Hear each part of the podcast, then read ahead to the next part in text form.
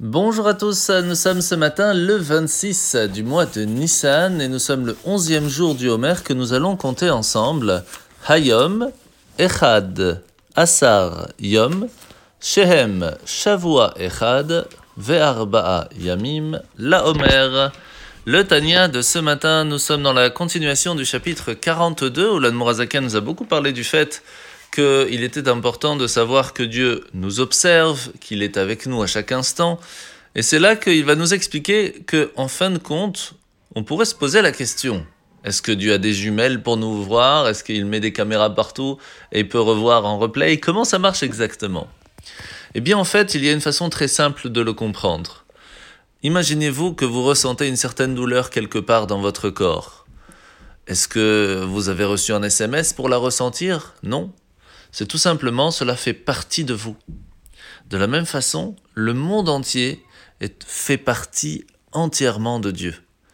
Ce qui fait que lorsqu'il se passe quelque chose, il le ressent automatiquement, quelle que soit la chose qui se passe. À la différence de nous, et il n'est pas du tout influencé par rapport à cela. C'est pas parce que nous allons faire quelque chose de mal que lui va avoir mal entre guillemets et que cela va changer quelque chose pour lui. Mais en fin de compte, il le ressent.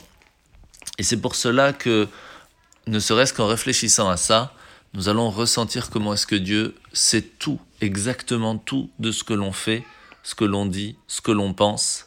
Et donc cela va nous faire réfléchir à nos actes et cela va réveiller la crainte de Dieu en nous. La mitzvah de ce matin, c'est la mitzvah positive numéro 245. C'est la mitzvah de faire très attention lorsque l'on va acheter ou vendre quelque chose, car il y a des lois qui sont importantes à suivre et que l'on doit faire très attention. Aujourd'hui, sachez que nous sommes bientôt à la fin du mois de Nissan. Il faut donc se rappeler qu'il y a une mitzvah très importante, le fait de bénir et de remercier Hachem pour nous avoir donné des arbres qui donnent des fruits. Et on le fait devant un arbre, c'est mieux deux arbres fruitiers, où on voit les fleurs des fruits.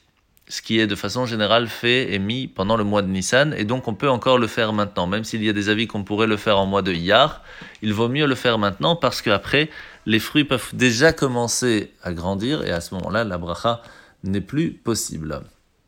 Alors la paracha de la semaine, nous sommes euh, quasiment à la fin de parachat Shmini, où demain nous parlerons un petit peu de la cache-route.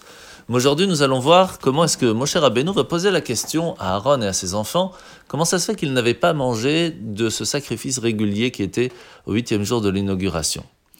D'une certaine façon, il s'est mis un petit peu en colère, et en fin de compte, il va le regretter, et va accepter la réponse de Aaron sur le fait qu'il n'avait pas mangé pour ce jour si spécial. Il faut savoir que le fait d'avoir, de s'être mis en, colère, et c'est ce qui a fait qu'il a oublié cette façon de voir les choses.